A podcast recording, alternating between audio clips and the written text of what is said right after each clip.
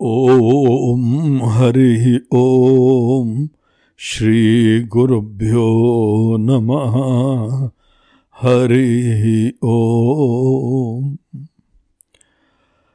आत्मबोध lesson number fifty six श्लोक पाठ। तिर्यगूर्ध्वमधः पूर्णम्। सच्चिदानन्दमद्वयम् अनन्तं नित्यमेकं यत् तद्ब्रह्मेत्यवधारये। तद्ब्रह्म इति अवधारयेत। उसको ही ब्रह्म जानो। किसको ब्रह्म जानो? बाकी जो उतना श्लोक में वर्ड्स हैं, वो उसी को पॉइंट आउट करते हैं। तत् ब्रह्मा यत तिर्यग ऊर्ध्वम अधा पूर्णम सच्चिदानंदम अद्वयम अनंतम नित्यम एकम यत, देखिए यहाँ यत शब्द आता है। यत इन सब के लिए अप्लाई होता है। तिरक से लेके एकम तक, जो तिरक है, जो ऊर्ध्व है, जो अदा है, जो पूर्ण है, यत पूर्णम यद सच्चिदानंदम, यद अद्वयम, यद अनंतम यद नित्यम यद एकम तत् ब्रह्मा इति अवधारयेत। पिछले दो श्लोकों में भी यही लाइन कही गई थी, तद ब्रह्मेत अवधारयेत। अभी पुनः इस श्लोक में भी हमको ब्रह्म की महिमा बता रहे हैं। जैसे हमने कहा था पिछले श्लोक में, हमको हमारे हृदय की दिल की भाषा प्रयोग करते हुए ये बताया था कि जिस चीज़ को देखने के उपरांत और कोई दुनिया में देखने योग्य चीज़ नहीं बचती है, देखना हो तो ऐसी सुंदर चीज़ देखो भाई। जो बनने के बाद दोबारा बनने की नौबत नहीं आती, अगर बनना है तो वो बनो। और जिस चीज़ को जानने के उपरांत कोई ज्ञ वस्तु बचती ही नहीं है, वो ब्रह्म है। हम्म? तो यहाँ पर भी हम लोगों को अनेक अनेक ब्रह्म के लक्षण दिए जा रहे हैं। यत तिरयक यद ऊर्ध्वम। तिरक बोलते हैं, जो हमारे हॉरिजॉन्टली सामने जो कुछ दिखता है, पृथ्वी के ऊपर जो भी रेंगता है, चलता है, दौड़ता है, उन सबको तिरक शब्द से एनकम्पास करा जाता है। तो यद तिरक और यद ऊर्ध्वम, जो ऊपर हमको दिखाई पड़ता है। आकाश में दिखाई पड़ता है, अंतरिक्ष में दिखाई पड़ता है। हम्म? जब भी सर उठाते हैं तो हमको क्या दिखाई पड़ता है? जो दिखता है, संभावना नहीं। कई बार लोग भगवान को भी याद करते हैं तो ऊपर देखते हैं। हम्म? उन लोग के अंदर अभी भगवान का ज्ञान नहीं है। ऊपर की चीज़ें उत्कृष्टता के भाव से कई बार प्रयोग होता है। इसलिए ऊपर देख लो तो कोई हर्जा नहीं है। अन्यथा भगवान ऊपर कहीं बैठे हैं, ऐसा थोड़ी है। यहाँ तो बोल रहे हैं कि तिरक जो सामने हमारे पूरा पृथ्वी के ऊपर अद्भुत सी सृष्टि विराजमान है। हम्म? जानवर हैं, कीड़े मकोड़े हैं, सांप हैं, बिच्छू हैं, सभी पृथ्वी के ऊपर ही रेंगते हैं। हम्म? ये सब चीज़ें, इन सब में मूल तत्व एक ही परमात्मा तत्व है। वो परमात्मा ही इन सब का उपादान है। वो ही इनका रॉ मटेरियल है, वो ही इनकी आत्मा है। देखिए, परमात्मा के पास ऐसी माया शक्ति है कि वो किसी रूप में प्रकट हो जाते हैं। अब ये दृष्टि, ये जो सिद्धि होती है, किसी रूप में प्रकट हो जाते हैं। अनेकों हम लोगों के मनुष्यों के पास थी, ऋषि मुनियों के पास थी, देवताओं के पास होती है असुरों के पास होती है, हमारे हनुमान जी के पास थी, ये सिद्धि होती है। तो ये सिद्धि भी जो है, अपने मन के द्वारा सिद्ध हो जाती है। तो मन की ऐसी मास्टरी होती है कि उसमें अष्ट सिद्धि नव निधि के दाता, हनुमान चालीसा में हनुमान जी के लिए बोलते हैं, यही नहीं है कि आपके पास सिद्धियाँ हैं, लेकिन आप ये हमको सिद्धियाँ प्रदान भी कर सकते हैं। हम्म। अब जो ऐसी चीज़ों में इंटरेस्टेड हो, वो लोग भी लगे रहते हैं साधना करने में। तो ये सिद्धियाँ मात्र होती हैं कि किसी रूप में प्रस्तुत हो जाए। ईश्वर के आप कोई भी अवतार देखिए। एक सज्जन ने तो ईश्वर के अवतार डार्विन की थ्योरी से कनेक्ट करके बोला कि देखो ये लोग बोलते हैं, पहले जो है वो जीवन तत्व पानी के अंदर प्रारंभ हुआ। फिर उसके बाद एम्फीबियंस आएगी पानी में भी और पृथ्वी के ऊपर भी। फिर पृथ्वी के ऊपर आए, फिर धीमे धीमे ये जैसे हम लोगों को कहा जाता है, हमारे भगवान सब रूप में अवतरित हो चुके हैं। अवतरित हुए मतलब कि इन हर धरातल के ऊपर हम लोगों को डिविनिटी दिखाई पड़ सकती है। डिविनिटी हमको हर जगह दिखाई पड़ जाती है। तो परमात्मा ही हर जगह है। हम्म? तो ये परमात्मा के बारे में हम लोगों को तिरयग में, हर जगह पृथ्वी में, जिस समय गीता में भगवान कृष्ण ने अर्जुन को अपना विराट रूप दिखाया ना तो पूरा जो है विश्व भी रूप ही परमात्मा का बन गया था। उसको हर जगह परमात्मा दिखने लगा। सामान्यतः माया हमारी दृष्टि ऐसी बाधित कर देती है, ऐसी पकड़ लेती है कि हम बाकी नाम रूपों के अलावा कुछ देख ही नहीं पाते। हैं लेकिन वहाँ भगवान ने अर्जुन को कुछ क्षणों के लिए दिव्य दृष्टि प्रदान कर दी।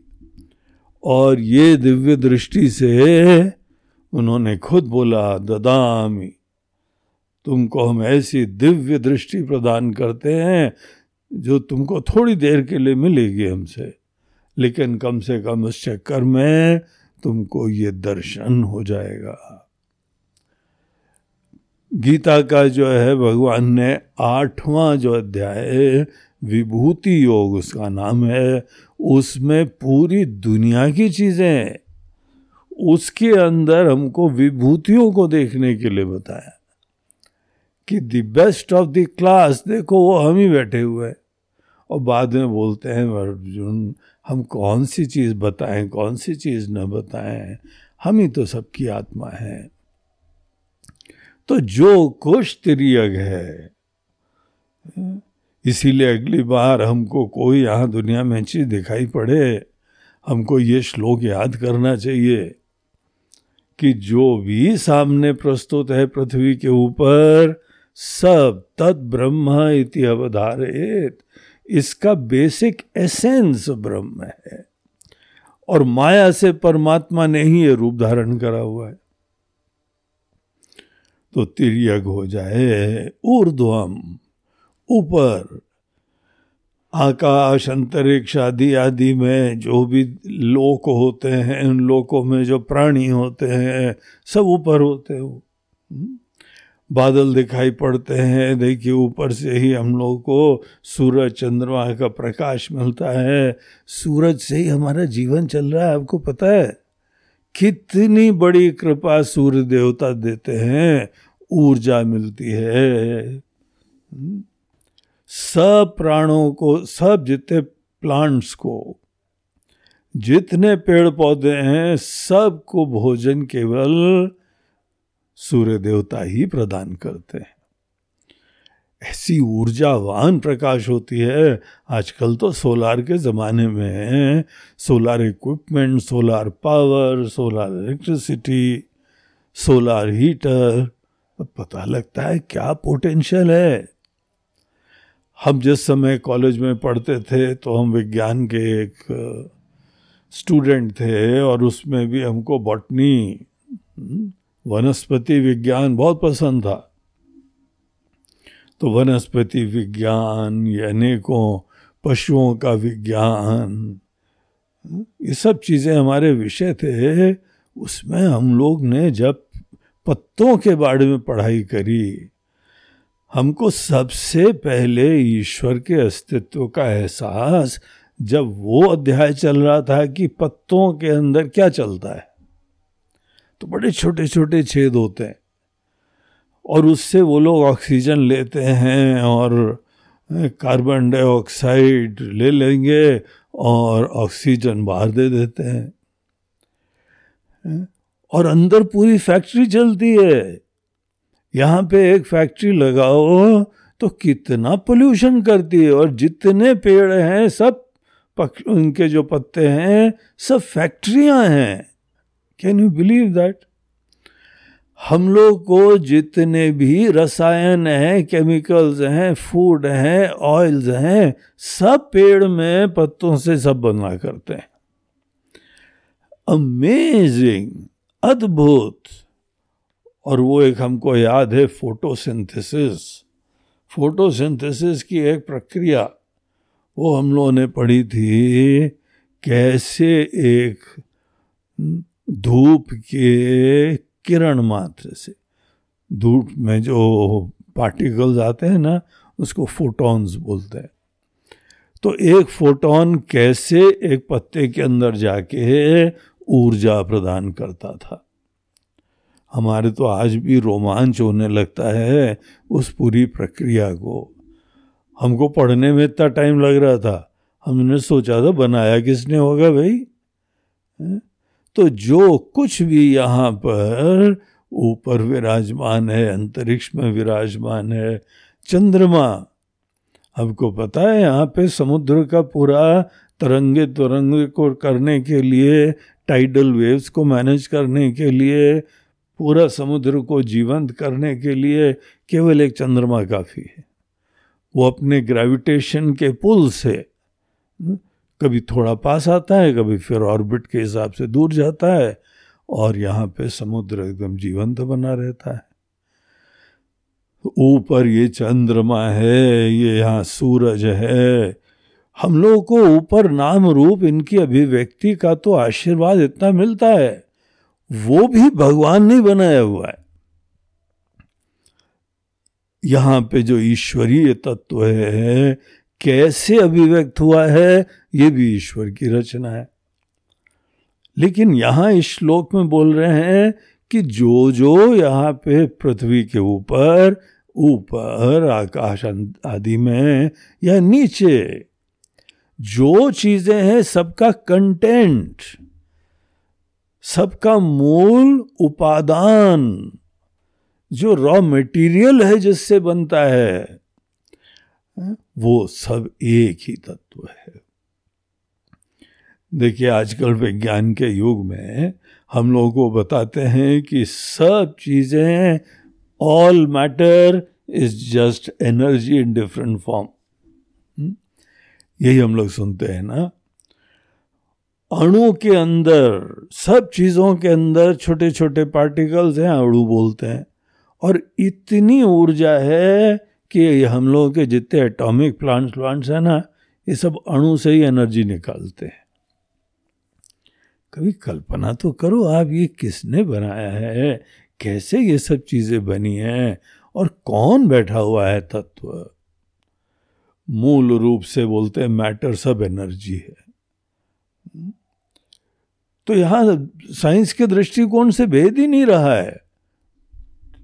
मैटर भले किसी फॉर्म में भी व्यक्त होता हो, वो बोलते हैं कि ये मैटर तो एक पर्टिकुलर टाइम में वो मैटर बनता है।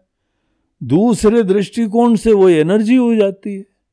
एनर्जी ही मैटर में प्रस्तुत हुई है। अजय विज्ञान बोल रहा है। और यहाँ हज़ारों साल से हमारा वेदांत शास्त्र ऐसी भाषा बोल रहा है। जो कुछ यहाँ पृथ्वी पे है, ऊपर है या नीचे है। पृथ्वी के अंदर जहाँ हम खड़े हैं, उससे नीचे। जो कुछ भी है। कई लोग एलियंस के बारे में सोचते हैं। और आपने देखा है कि एलियंस के बारे में जब भी सोचते हैं तो ऐसा ही इंसान का दिमाग खुद का है, इसीलिए वो आरोपण भी करता है उसके ऊपर कि वो सब आके हमारे ऊपर विजय प्राप्त करेंगे, हमको लूट लेंगे, हमको ख़त्म कर देंगे, पृथ्वी का राज्य प्राप्त कर लेंगे। ये इनके महाशय के दिमाग में खुद घुसा हुआ है और यही दूसरों के ऊपर भी अध्यारोप करते हैं। और हमारे मनीषी लोग क्या बोलते हैं? कि ये मूल रूप से परमात्मा ही है। परमात्मा तत्व वो ही अंतरिक्ष में, किसी भी लोक में, किसी भी दुनिया में जो कुछ भी विराजमान है, वो सब यही एक ही ब्रह्म है। तीर्यग ऊर्ध्वम अधा पूर्णम। ये सब चीज़ें पूर्ण है। एक पूर्ण तत्व है जो कंप्लीट है पूर्ण मतलब होता है कंप्लीट जो अपने आप में खुद कंप्लीट है जिसको कंप्लीट होने के लिए कुछ भी नहीं करना है। हम लोगों को देखिए कंप्लीट होने के लिए क्या क्या करना पड़ता है, है? जब तक किसी चीज़ का हम आश्रय न लें जब तक किसी व्यक्ति का आश्रय नहीं लें तब तक अधूरे रहते हैं। अब लोग इतना शादी ब्याह में नाचते क्यों भाई? क्योंकि उसके बाद वो पूर्ण अपने आप को सोचते हैं। पुरुष भी अधूरा, स्त्री भी अधूरी, जब दोनों जने मिल जाते हैं तो पूर्ण। तो मूल रूप से हमारे दिमाग में ही घुसा हुआ है कि हम अपूर्ण हैं। हर वस्तु अपूर्ण है। देखिए, अभिव्यक्ति के दृष्टिकोण से पूरी दुनिया इंटरकनेक्टेड होती है। दो लोग क्या पूरी दुनिया में हर चीज़ एक दूसरे की पूरक होती है और इसीलिए हम लोग विनम्रता से सबको स्वीकार करते हैं, सबकी जो है महिमा देखते हैं हाँ? वो ही सब की आत्मा है परमात्मा तत्व ही चारों तरफ़ वो विराजमान है तो पूर्णम। पूर्ण शब्द के ऊपर बड़ी लंबी चौड़ी व्याख्या होती है। देखिए, जो पूर्ण मदह श्लोक है ना, मंत्र बल की कहा जाए उसके अंदर ये बताया जाता है पूर्ण मदह पूर्णमिदम ये श्लोक भी उसी का ही व्याख्या ही हो रही है जैसे। वो भी और ये भी। पहले हम लोग ये और वो का डिवीज़न कर देते हैं तो उन्होंने बोला, ये भी पूर्ण है वह भी पूर्ण है। पूर्णमद पूर्णमिदम। पूर्णात पूर्ण मुदच्यते पूर्ण से ही पूर्ण उत्पन्न हुआ है। तो ये एक कार्य रूपी पूर्ण, एक कारण रूपी पूर्ण, ये सब पूर्ण तत्व ही है। तो यही पूर्णम। तो जो भी तीर्य ऊर्धम अधः, सब पूर्णम। और ये जो पूर्ण तत्व है, इसका नेचर क्या है? जब भी नेचर के लिए कोई प्रश्न होता है तो एक ही यहाँ पे डिस्क्रिप्शन आता है, और वो है सच्चिदानंदम। सब चीज़ों में आप देखिए, सत्ता विराजमान है। भले अंतरिक्ष हो पेड़ पौधे हो या कोई पाताल हो, समुद्र हो, गहराई में कुछ हो, अंतरिक्ष में कुछ हो, कुछ भी अगर है तो वो सत्ता से अनुग्रहित है। है ना? बस जहाँ पर है, शब्द का प्रयोग कर लें, इसका मतलब वो है, सत्ता से युक्त है। सत्ता के द्वारा ब्लेस्ड है वो चीज़। सत्ता ही किसी को अस्तित्व देती है। क्या है ये बात अलग है? मगर है ना, अगर है तो ये है, ये सत्ता ही ब्रह्म कहा जाता है। सत्ता किस रूप में व्यक्त होती है, वो माया का डिपार्टमेंट है। ईश्वर का ही डिपार्टमेंट है, वो अपनी माया से रूप धारण कर लेते हैं। लेकिन सब के अंदर ईश्वरीय तत्व सत्ता की तरीके से होता है। अब सामान्यतः हम लोग जो उपासना में, अपने भगवान के भजन में किसी न किसी रूप में परमात्मा को एसोसिएट करते हैं। मंदिर में जाएँगे, बड़ी भक्ति भावना से, जैसे उतने भगवान है। अरे, भगवान खुद बोल रहे हैं कि चारों तरफ़ हम ही सबको सत्ता प्रदान कर रहे हैं। सबके अंदर जो सत्ता है वो ही हमको जानो। लेकिन ये धीमे धीमे वेदांत तक आने के बाद तब ये सब पता लगता है। दूसरा स्वरूप लक्षण होता है चित्त। जीवन तत्व, जो लाइफ प्रिंसिपल है। देखिए, हम लोगों का शरीर अपने आप में जड़ है। और एक दिन यह हम शरीर छोड़ के चले जाएँगे तो यही मट्टी मट्टी से मिल जाएगी। इसके अंदर जो है आकाश तत्व निकल जाएगा, आकाश में मिल जाएगा, अग्नि तत्व है वो अग्नि में मिल जाएगा, जल तत्व है जो जल में चला जाएगा, है? सब ये पंच महाभूतों से बना हुआ ये है, लेकिन आज ये जीवित है। इसके अंदर लाइफ है। ये जो जीवन तत्व होता है, यही चित कहा जाता है। वो ऐसा प्रकाश है जिसके द्वारा ही सब कुछ प्रकाशित होता है। ये कॉन्शियसनेस तो जो सत स्वरूप है, लेकिन ये सत्ता कोई जड़ नहीं है। ये स्वप्रकाश सत्ता है।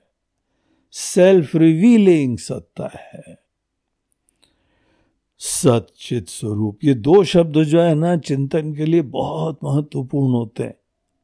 स्वरूप का चिंतन करना हो तो ये दो शब्द, सत और चित। आनंद भी नहीं। आनंद के बारे में वो ज़्यादा सोचते हैं जिनके अंदर भोक्तृत्व ज़्यादा विराजमान होता है। अनुभूति के रसिक, अनुभूति के जो रसिक होते हैं वो लोग ज़्यादा आनंद स्वरूपता की चर्चा करते हैं। और भोक्तृत्व हमारे ज्ञान के लिए बाधक होता है। बहुत ज़्यादा भोक्तृत्व की चिंता करना ये अपने मन के अंदर हाँ, भोग वृत्ति बनाए रखना होता है। भोग वृत्ति जब तक होती है ज्ञान प्राप्ति नहीं हो पाता है। इसीलिए ये भोक्तृ तो आनंद के लक्षण को बहुत ज़्यादा यूज़ नहीं करते हैं। आनंद आपको प्रसाद की तरह प्राप्त होता है। पहले सचित के ऊपर विचार करो और फिर उसके उपरांत आनंद आपको मिलता है। जब सत और चेत अखंड हो जाते हैं, तब वही आनंद हो जाता है। आपको पता है कि आनंद की अनुभूति कब होती है? इष्ट वस्तु से, इष्ट व्यक्ति से जब भी हम एक हो जाएँ, खंड दूर हो जाए, वो ही सदैव आनंद लाता है। हमको बहुत मिठाइयाँ पसंद हैं, हमसे दूर होती हैं तो आनंद कल, चला गया। और वो वस्तु, हमको इष्ट वस्तु प्राप्त हो गई, सब द्वैत दूर हो गया तो वही आनंद हो गया। तो आनंद की अनुभूति सदैव अखंडता में हो जाती है। इसीलिए आनंद सदैव फल रूप से देखो, वह चिंता मत करो आनंद की। सचित किए, बाद में आपको वो ही आनंद स्वरूप दिखाई पड़ेगा। अब जीवन भर सुख ढूंढते रहे हुए, और यहाँ पता लगा कि यह आनंद स्वरूप तो यही तत्व है। हमारी आत्मा भी वही है, आपकी भी आत्मा वही है। तो चेष्टा की प्रधानता नहीं है, आँख खोलने की प्रधानता है। और यहाँ पे पहली लाइन का अंतिम लक्षण देते हैं, अद्वयम। तो जहाँ पे कोई द्वैत नहीं रहता है। द्वैत सदैव हमारी कल्पना से आता है। द्वैत की प्रस्तुति माया के वजह से होती है, हमारे अंदर विक्षेप शक्ति के वजह से होती। वो प्रोजेक्शन कर देती है, सामने प्रस्तुत कर देती। और जैसे जैसे हम चिंतन करते हैं, द्वैत हमारे अंदर से बाधित होता जाता है। अपने से पृथक चीज़ों का महत्व तो हमको धीमे धीमे रियलाइज़ होता है कि है ही नहीं कुछ। सब नाम रूप की प्रस्तुति और नाम रूप का अपने आप में अस्तित्व ही नहीं है। अद्वयम। अद्वय तत्व को देखना हर चीज़ के अंदर एक सत्ता विराजमान है। वही हम हैं, वही परमात्मा है। वही ब्रह्म है। तद ब्रह्म इति अवधारे अनंतम ये ही अपने आप में इन्फिनिट है। अनंतम मतलब होता है जिसका अंत नहीं होता है। उसका जो है टाइम के दृष्टिकोण से भी अंत नहीं है। अस्तित्व के दृष्टिकोण से अंत नहीं है। स्पेस के दृष्टिकोण से अंत नहीं है। तो ये अंत अनेकों दृष्टि से संभावित होते हैं। शरीर जब हमारा मर जाता है तो बोलते हैं, अंत हो गया। आकाश का कोई सीमा आ जाए तो बोले, यहाँ तक आकाश है। हमारी प्रॉपर्टी यहीं तक है। तो इतनी अंत हो गई लिमिट की।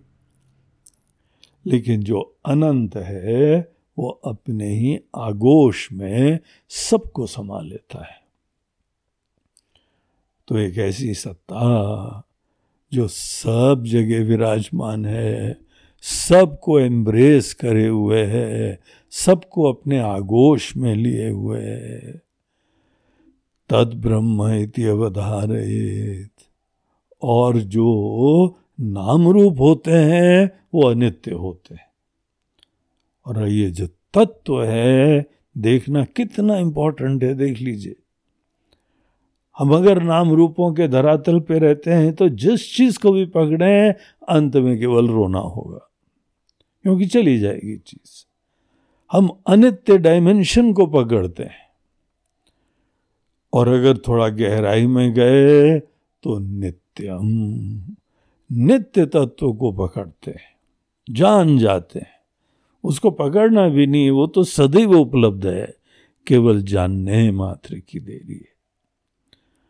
और ये एक में द्वितीय है, यही एकमात्र यहाँ पे सत्य है। तो ऐसा जो तीर्यक, ऊर्ध्वम अदह पूर्णम सच्चिदानंदम अद्वयम अनंतम नित्यम, एकम यत। तद ब्रह्म इति अवधारयेत। निश्चय करो। अवधारयेत मतलब ये निश्चय करो। क्या निश्चय करो? कि हर जगह सबका तत्व ये ब्रह्म है। इसको जानने मात्र से ही जैसे हमको सब कुछ प्राप्त हो जाता है। है ना, बढ़िया चीज़? ब्रह्म ज्ञान कितना सुंदर, कितना महत्वपूर्ण है। अपने दिल को समझाओ, हे मन, कहाँ मटर गस्ती करते रहते हो? किस चीज़ की आकांक्षा करते रहते हो? देखो अपना यथार्थ और बाकी सबका यथार्थ। तो ये था आत्मबोध का श्लोक number fifty six. Om Hari Om Shri गुरुभ्यो नमः। हरि ओम। नमः पार्वती पते। हर हर महादेव। नर्मदे हर।